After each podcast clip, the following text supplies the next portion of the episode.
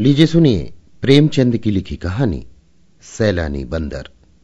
वाचन समीर गोस्वामी का है।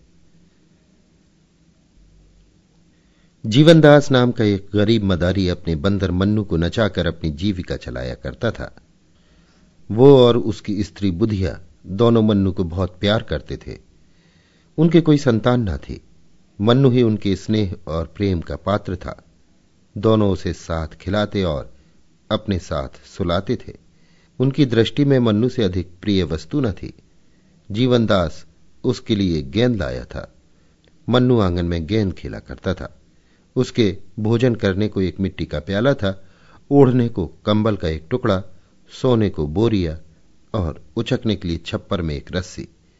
मन्नू इन वस्तुओं पर जान देता था। जब तक उसके प्याले में कोई चीज़ न रख दी जाए, वो भोजन न करता था। अपना टाट और कंबल का टुकड़ा, उसे शॉल और गद्दे से भी प्यारा था। उसके दिन बड़े सुख से बीतते थे। वो प्रातःकाल रोटियाँ खाकर मदारी के साथ तमाशा करने जाता था।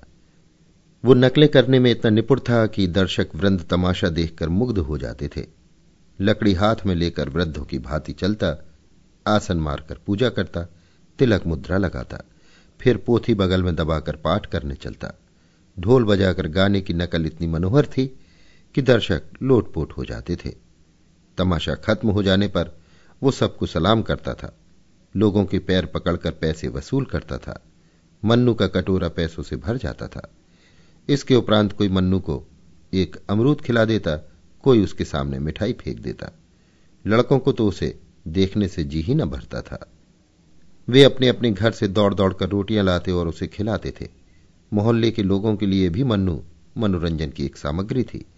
जब वो घर पर रहता तो एक न एक आदमी आकर उससे खेलता रहता।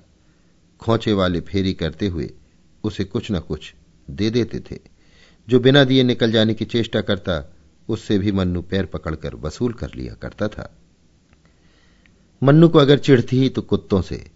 उसके मारे उधर से कोई कुत्ता ना निकलने पाता था और कोई आ जाता तो मन्नू उसे अवश्य ही दो चार कनेठियाँ और झापड़ लगाता था। उसके सर्वप्रिय होने का ये एक और कारण था। दिन को कभी कभी बुधिया धूप में लेट जाती तो मन्नू उसके सिर के जुए निकालता और वो उसे गाना सुनाती। वो जहाँ कहीं जाती थी, वहीं मन्नू उसके पीछे पीछे जाता था। माता और पुत्र में भी इससे अधिक प्रेम न हो सकता था। एक दिन मन्नू के जी में आया कि चलकर कहीं फल खाना चाहिए। फल खाने को मिलते तो थे, पर वृक्षों पर चढ़कर डालियों पर उचकने, कुछ खाने और कुछ गिराने में कुछ और ही मज़ा था। बंदर विनोदशील होते ही हैं और मन्नू में इसकी मात्रा कुछ अधिक थी भी। कभी पकड़ धकड़ और मारपीट की नौबत न आई थी। पेड़ों पर चढ़कर फल खाना उसके लिए स्वाभाविक जान पड़ता था। ये न जानता था कि वहाँ प्राकृतिक वस्तुओं पर भी किसी न किसी की छाप लगी हुई है। जल, वायु, प्रकाश पर भी लोगों ने अधिकार जमा रखा है। फिर बाग बगीचों का तो कहना ही क्या? दोपहर को जब जीवनदास तमाशा दिखाकर लौटा तो मन्नू लंबा हुआ। वो यों भी मोहल्ले में चला जाया करता था। इसलिए किसी को संदेह न हुआ कि वो कहीं चला गया। उधर वो घूमता घामता खपरेलों पर उछलता कूदता एक बगीचे में जा पहुँचा। देखा तो फलों से पेड़ लदे हुए हैं। आंवला, कटहल लीची, आम, पपीते वगैरह लटकते देखकर उसका चित्त प्रसन्न हो गया। मानो वे वृक्ष उसे अपनी ओर बुला रहे थे कि खाओ, जहाँ तक खाया जाए। यहाँ किसी तरह की रोक टोक नहीं है। तुरंत एक छलांग मारकर चार दीवारी पर चढ़ गया। दूसरी छलांग में पेड़ों पर जा पहुँचा। कुछ आम खाए, कुछ लीचियाँ खाई। खुशी हो होकर गुठलियाँ इधर उधर फेंकना शुरू किया। फिर सबसे ऊँची डाल पर जा पहुँचा और डालियों को हिलाने लगा। पके आम ज़मीन पर बिछ गए। खड़खड़ाहट हुई तो माली दोपहर की नींद से चौंका और मन्नू को देखते ही उसे पत्थरों से मारने लगा। पर या तो पत्थर उसके पास तक पहुँचते ही न थे, या वो सिर और शरीर हिलाकर पत्थरों को बचा जाता था। बीच बीच में बागवान को दांत निकालकर डराता भी था। कभी मुँह बनाकर उसे काटने की धमकी भी देता था। माली बंदर घुड़कियों से डरकर भागता था और फिर पत्थर लेकर आ जाता था। ये कौतुक देखकर मोहल्ले के बालक जमा हो गए और शोर मचाने लगे। ओ बंदरवा लोए लाल, बाल उखाड़ू, टोए टाए। ओ बंदर तेरा मुँह है लाल, पिचके पिचके तेरे गाल। मर गई नानी बंदर की, टूटी टांग मुछंदर की। टूटी टांग मुछंदर की। मन्नू को इस शोरगुल में बड़ा आनंद आ रहा था। वो आधे फल खा खा कर नीचे गिराता था और लड़के लपक लपक कर चुन लेते और तालियाँ बजा बजा कर कहते थे बंदर मामू और कहा तुम्हारा ठौर? माली ने जब देखा कि ये विप्लव शांत होने में नहीं आता तो जाकर अपने स्वामी को खबर दी। वो हज़रत पुलिस विभाग के कर्मचारी थे, सुनते ही जामे से बाहर हो गए। बंदर की इतनी मजाल की मेरे बगीचे में आकर उधम मचावे। बंगले का किराया मैं देता हूँ, कुछ बंदर नहीं देता। यहाँ कितनी ही असहयोगियों को लदवा दिया। अखबार वाले मेरे नाम से कांपते हैं। बंदर की क्या हस्ती है? तुरंत बंदूक उठाई और बगीचे में आ पहुँचे। देखा मन्नू एक पेड़ को ज़ोर ज़ोर से हिला रहा था। लाल हो गए और उसी तरफ़ बंदूक तानी। बंदूक देखते ही मन्नू के होश उड़ गए। उस पर आज तक किसी ने बंदूक नहीं तानी थी, पर उसने बंदूक की आवाज़ सुनी थी। चिड़ियों को मारे जाते देखा था और ना देखा होता तो भी बंदूक से उसे स्वाभाविक भय होता। पशु बुद्धि अपने शत्रुओं से स्वतः सशंक हो जाती है। मन्नू के पाँव मानो सुन्न हो गए। वो उछलकर किसी दूसरे वृक्ष पर भी न जा सका। उसी डाल पर दुबक कर बैठ गया। साहब को उसकी एक कला पसंद आई। दया आ गई। माली को भेजा। जाकर बंदर को पकड़ ला। माली दिल में तो डरा, पर साहब के गुस्से को जानता था। चुपके से वृक्ष पर चढ़ गया और हज़रत बंदर को एक रस्सी में बाँध लाया। मन्नू साहब को बरामदे में एक खंबे से बाँध दिया गया। उसकी स्वच्छंदता का अंत हो गया। संध्या तक वहीं पड़ा हुआ करुण स्वर में कुंकू करता रहा। साँझ हो गई तो एक नौकर उसके सामने एक मुट्ठी चने डाल गया। अब मन्नू को अपनी स्थिति के परिवर्तन का ज्ञान हुआ। न कंबल, न टाट, ज़मीन पर पड़ा भिसूर रहा था। चने उसने छुए भी नहीं। पछता रहा था कि कहाँ से फल खाने निकला। मदारी का प्रेम याद आया। बेचारा मुझे खोजता फिरता होगा। मदारिन प्याले में रोटी और दूध लिए मुझे मन्नू मन्नू पुकार रही होगी। हा विपत्ति। तूने मुझे कहाँ लाकर छोड़ा? रात भर वो जागता और बार बार खंबे के चक्कर लगाता रहा। साहब का कुत्ता टामी बार बार डराता और भूखता था। मन्नू को उस पर ऐसा क्रोध आता था कि पाँव तो मारे चपतों के चौंधिया दूँ, पर कुत्ता निकट न आता, दूर ही से गरज कर रह जाता था। रात गुजरी तो साहब ने आकर मन्नू को दो तीन ठोकरें जमाई। सुअर, रात भर चिल्ला चिल्ला कर नींद हराम कर दी। आँख तक न लगी। आज भी तुमने गुल मचाया तो गोली मार दूँगा। ये कहकर वो तो चले गए, पर नटखट लड़कों की बारी आई। कुछ घर के और कुछ बाहर के लड़के जमा हो गए। कोई मन्नू को मुँह चिढ़ाता कोई उस पर पत्थर फेंकता और कोई उसको मिठाई दिखाकर ललचाता था। कोई उसका रक्षक न था, किसी को उस पर दया न आती थी। आत्मरक्षा की जितनी क्रियाएँ उसे मालूम थी, सब करके हार गया। प्रणाम किया, पूजा पाठ किया, लेकिन इसका उपहार यही मिला कि लड़कों ने उसे और भी दिक करना शुरू किया। आज किसी ने उसके सामने चने भी न डाले, और यदि डाले भी तो वो खा न सकता। शोक ने भोजन की इच्छा न रखी थी। संध्या समय मदारी पता लगाता हुआ साहब के घर पहुँचा। मन्नू उसे देखते ही ऐसा अधीर हुआ, मानो जंजीर तोड़ डालेगा, खंभे को गिरा देगा। मदारी ने जाकर मन्नू को गले से लगा लिया और साहब से बोला, हुजूर भूल चूक तो आदमी से भी हो जाती है, ये तो पशु है। मुझे चाहे जो सजा दीजिए, पर इसे छोड़ दीजिए। सरकार, यही मेरी रोटियों का सहारा है। इसके बिना हम दो प्राणी भूखों मर जाएँगे। इसे हमने लड़के की तरह पाला है। जब से ये भागा है, मदारिन ने दाना पानी छोड़ दिया है। इतनी दया कीजिए सरकार। आपका अकबाल सदा रोशन रहे। इससे भी बड़ा ओहदा मिले। कलम चाक हो, मुद्दई बेबाक हो। आप हैं सपूत, सदा रहे मज़बूत। आपके बेरी को दावे भूत। मगर साहब ने दया का पाठ न पढ़ा था। घुड़क कर बोले, चुप रह पाजी। टहटे करके दिमाग चाट गया। बंदर छोड़कर बाघ का सत्यानाश कर डाला। अब खुशामद करने चले हो। जाकर देखो तो इसने कितने फल खराब कर दिए। अगर इसे ले जाना चाहता है तो दस रुपया लाकर मेरी नज़र कर, नहीं तो चुपके से अपनी राह पकड़। ये तो यहीं बंधे बंधे मर जाएगा या कोई इतने दाम देकर ले जाएगा। मदारी निराश होकर चला गया। दस रुपए कहाँ से लाता? बुधिया से जाकर हाल कहा। बुधिया को अपनी तरस पैदा करने की शक्ति पर ज़्यादा भरोसा था। बोली, बस देख ली तुम्हारी करतूत। जाकर लाठी सी मारी होगी। हाकिमों से बड़े दांव पेंच की बातें की जाती हैं। तब कहीं जाकर वे पसीजते हैं। चलो मेरे साथ। देखो छोड़ा लाती हूँ कि नहीं। ये कहकर उसने मन्नू का सब सामान एक गठरी में बांधा और मदारी के साथ साहब के पास आई। मन्नू अब की इतनी ज़ोर से उछला कि खंबा हिल उठा। बुधिया ने कहा, सरकार हम आपके द्वार पर भीख मांगने आए हैं। ये बंदर हमको दान दे दीजिए। साहब, हम दान देना पाप समझते हैं। मदारिन, हम देश देश घूमते हैं। आपका जस गावेंगे। साहब, हमें जस की चाह या परवाह नहीं है। मदारिन, भगवान आपको इसका फल देंगे। साहब मैं नहीं जानता भगवान कौन बला है। मदारिन, महाराज, क्षमा की बड़ी महिमा है। साहब, हमारे यहाँ सबसे बड़ी महिमा दंड की है। मदारिन, हुजूर आप हाकिम हैं। हाकिमों का काम है न्याय करना। फलों के पीछे दो आदमियों की जान न लीजिए। न्याय ही से हाकिम की बड़ाई होती है। साहब, हमारी बड़ाई क्षमा और न्याय से नहीं है। और ना न्याय करना हमारा काम है। हमारा काम है मौज करना। बुधिया की एक भी युक्ति इस अहंकार मूर्ति के सामने न चली। अंत को निराश होकर बोली, हुजूर, इतना हुक्म तो दे दे कि ये चीज़ें बंदर के पास रखा दू। इन पर ये जान देता है, साहब, मेरे यहाँ कूड़ा कड़कट रखने की जगह नहीं है। आखिर बुधिया हताश होकर चली गई। टामी ने देखा मन्नू कुछ बोलता नहीं तो शेर हो गया। भूखता भूखता मन्नू के पास चला आया। मन्नू ने लपक कर उसके दोनों कान पकड़ लिए और इतने तमाचे लगाए कि उसे छठी का दूध याद आ गया।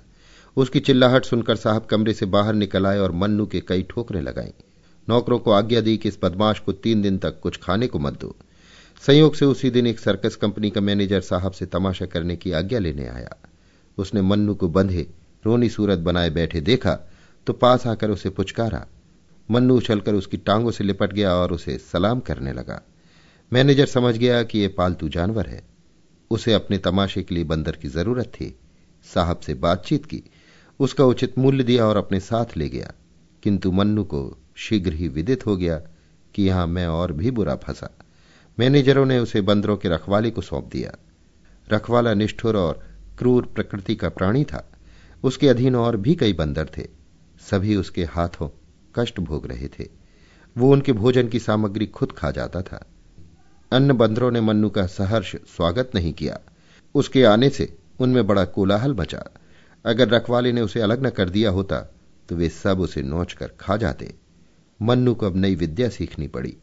पैर गाड़ी पर चढ़ना, दौड़ते घोड़े की पीठ पर दो टांगों से खड़े हो जाना, पतली रस्सी पर चलना इत्यादि। बड़ी ही कष्टप्रद साधनाएँ थीं। मन्नू को ये सब कौशल सीखने में बहुत मार खानी पड़ती। जरा भी चूकता तो पीठ पर डंडा पड़ जाता। उससे अधिक कष्ट की बात यह थी कि उसे दिन भर एक कटघरे में बंद रखा जाता था, जिसमें कोई उसे देख न ले। मदारी के यहाँ तमाशा ही दिखाना पड़ता था, किंतु उस तमाशे और इस तमाशे में बड़ा अंतर था। कहाँ वे मदारी की मीठी मीठी बातें, उसका दुलार और प्यार, और कहाँ ये कारावास और डंडों की मार। ये काम सीखने में उसे इसलिए और भी देर लगती थी कि वो अभी तक जीवन दास के पास भाग जाने के विचार को भूला न था। नित्य इसी ताक में रहता कि मौका पाऊँ और निकल जाऊँ, लेकिन यहाँ जानवरों पर बड़ी कड़ी निगाह रखी जाती थी। बाहर की हवा तक न मिलती थी। भागने की तो बात क्या। काम लेने वाले सब थे, मगर भोजन की खबर लेने वाला कोई भी न था। साहब की कैद से तो मन्नू जल्द ही छूट गया था, लेकिन इस कैद में तीन महीने बीत गए। शरीर घुल गया। नित्य चिंता घेरे रहती थी, पर भागने का कोई ठौर ठिकाना न था। जी चाहे या ना चाहे, उसे काम अवश्य करना पड़ता था। स्वामी को पैसों से काम था, वो जिए चाहे मरे। संयोगवश एक दिन सर्कस के पंडाल में आग लग गई। सर्कस के नौकर चाकर सब जुआरी थे। दिन भर जुआ खेलते, शराब पीते और लड़ाई झगड़ा करते थे। इन्हीं झंझटों में एकाएक गैस की नली फट गई। हाहाकार मच गया। दर्शक वृंद जान लेकर भागे।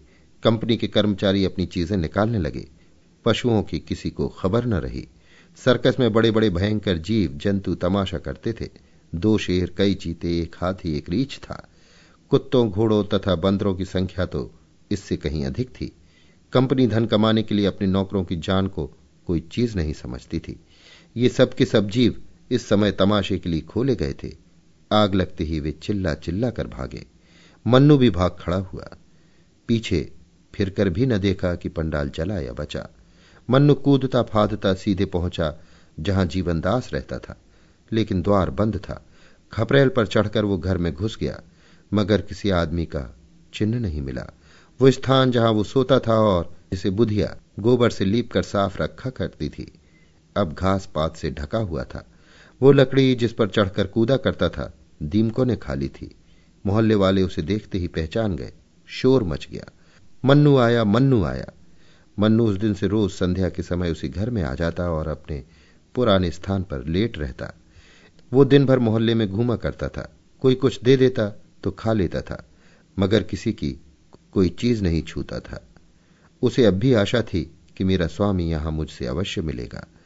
रातों को उसके कराहने की करुण ध्वनि सुनाई देती थी। उसकी दीनता पर देखने वालों की आँखों से आँसू निकल पड़े थे। इस प्रकार कई महीने बीत गए। एक दिन मन्नू गली में बैठा हुआ था, इतने में लड़कों का शोर सुनाई दिया। उसने देखा एक बुढ़िया नंगे बदन, एक चीथड़ा कमर में लपेटे, सिर के बाल छिटकाए, भूतनियों की तरह चली आ रही है और कई लड़के उसके पीछे पत्थर फेंकते, पगली नानी पगली नानी की हाक लगाते, तालियाँ बजाते चले आ रहे हैं। वो रह रहकर रुक जाती है और लड़कों से कहती है मैं पगली नानी नहीं हूँ। मुझे पगली क्यों कहते हो? आखिर बुढ़िया ज़मीन पर बैठ गई और बोली, बताओ, मुझे पगली क्यों कहते हो? उसे लड़कों पर लेश मात्र भी क्रोध न आता था। वो न रोती थी, न हंसती। पत्थर लग भी जाता तो चुप हो जाती थी। एक लड़के ने कहा, तू कपड़े क्यों नहीं पहनती? तू पागल नहीं तो और क्या है? बुढ़िया, कपड़े जाड़े में सर्दी से बचने के लिए पहने जाते हैं। आजकल तो गर्मी है। लड़का तुझे शर्म नहीं आती? बुढ़िया, शर्म किसे कहते हैं बेटा? इतने साधु सन्यासी नंगे रहते हैं, उनको पत्थर से क्यों नहीं मारते? लड़का, वे तो मर्द हैं। बुढ़िया, क्या शर्म औरतों ही के लिए है? मर्दों को शर्म नहीं आनी चाहिए? लड़का, तुझे जो कोई जो कुछ दे देता है, उसे तू खा लेती है। तू पागल नहीं तो और क्या है? बुढ़िया, इसमें पागलपन की क्या बात है बेटा? भूख लगती है, पेट भर लेती हूँ। लड़का, तुझे कुछ विचार नहीं है? किसी के हाथ की चीज़ खाते घिन नहीं आती? बुढ़िया, घिन किसे कहते हैं बेटा? मैं भूल गई। लड़का, सभी को घिन आती है। क्या बता दूँ घिन किसे कहते हैं? दूसरा लड़का, तू पैसे क्यों हाथ से फेंक देती है? कोई कपड़े देता है तो क्यों छोड़कर चल देती है? पगली नहीं तो क्या है? बुढ़िया, पैसे कपड़े लेकर क्या करूँ बेटा? लड़का। और लोग क्या करते हैं? पैसे रुपए का लालच सभी को होता है। बुढ़िया, लालच किसे कहते हैं बेटा? मैं भूल गई। लड़का, इसी से तुझे पगली नानी कहते हैं। तुझे न लोभ है, घिन है, न विचार है, न लाज है। ऐसो ही को पागल कहते हैं। बुढ़िया तो यही कहो, मैं पगली हूँ। लड़का, तुझे क्रोध क्यों नहीं आता? बुढ़िया क्या जाने बेटा? मुझे तो क्रोध नहीं आता। क्या किसी को क्रोध भी आता है? मैं तो भूल गई। कई लड़कों ने इस पर पगली पगली का शोर मचाया और बुढ़िया उसी शांत भाव से आगे चली। जब वो निकट आई तो मन्नू उसे पहचान गया। ये तो मेरी बुधिया है। वो दौड़कर उसके पैरों से लिपट गया। बुढ़िया ने चौंक कर मन्नू को देखा, पहचान गई। उसने उसे छाती से लगा लिया। मन्नू को गोद में लेते ही बुढ़िया को अनुभव हुआ कि मैं नग्न हूँ। मारे शर्म के वो खड़ी न रह सकी। बैठकर एक लड़के से बोली, बेटा, मुझे कुछ पहनने को दोगे? लड़का, तुझे तो लाज ही नहीं आती ना? बुढ़िया, नहीं बेटा, अब तो आ रही है। मुझे न जाने क्या हो गया था? लड़कों ने फिर पगली पगली का शोर मचाया तो उसने पत्थर फेंक कर लड़कों को मारना शुरू किया। उनके पीछे दौड़ी। एक लड़के ने पूछा अभी तो तुझे क्रोध नहीं आता था, अब क्यों आ रहा है? बुढ़िया। क्या जाने क्यों? अब क्रोध आ रहा है। फिर किसी ने पगली कहा तो बंदर से कटवा दूँगी। एक लड़का दौड़कर एक फटा हुआ कपड़ा ले आया। बुधिया ने वो कपड़ा पहन लिया, बाल समेट लिए। उसके मुख पर जो एक अमानुष आभा थी, उसकी जगह चिंता का पीलापन दिखाई देने लगा। वो रो रो कर मन्नू से कहने लगी, बेटा, तुम कहाँ चले गए थे? इतने दिन हो गए हमारी सुध न ली। तुम्हारा मदारी तुम्हारे ही वियोग में परलोक सिधारा। मैं भिक्षा मांगकर अपना पेट पालने लगी। घर द्वार तहस नहस हो गया। तुम थे तो खाने की, पहनने की, गहने की, घर की इच्छा थी। तुम्हारी जाते सब इच्छाएँ लुप्त हो गई। अकेली भूख तो सताती थी, पर संसार में और किसी की चिंता न थी। तुम्हारा मदारी मरा, पर आँखों में आँसू न आए। वो खाट पर पड़ा कराहता था और मेरा कलेजा ऐसा पत्थर का हो गया था कि उसकी दवा दारू की कौन कहे? उसके पास खड़ी तक ना होती थी। सोचती थी, ये मेरा कौन है? अब आज भी सब बातें और अपनी वो दशा याद आती है। तो यही कहना पड़ता है कि मैं सचमुच पगली हो गई थी और लड़कों का मुझे पगली नानी कहकर चिढ़ाना ठीक ही था। यह कहकर बुधिया मन्नू को लिए हुए शहर के बाहर एक बाग में गई, जहाँ वो एक पेड़ के नीचे रहती थी। वहाँ थोड़ी सी पुआल हुई थी। इसके सिवा मनुष्य के बसेरे का और कोई चिन्ह न था। आज से मन्नू बुधिया के पास रहने लगा। वो सवेरे घर से निकल जाता और नकलें करके भीख मांगकर बुधिया के खाने भर को नाज या रोटियाँ ले आता था। पुत्र भी अगर होता तो वो इतने प्रेम से माता की सेवा न करता। उसकी नकलों से खुश होकर लोग उसे पैसे भी देते थे। उस पैसों से बुधिया खाने की चीज़ें बाज़ार से लाती थी। लोग बुधिया के प्रति बंदर का वो प्रेम देखकर चकित हो जाते और कहते थे कि ये बंदर नहीं, कोई देवता है। अभी आप सुन रहे थे प्रेमचंद की लिखी कहानी, सैलानी बंदर, वाचन, समीर गोस्वामी कथा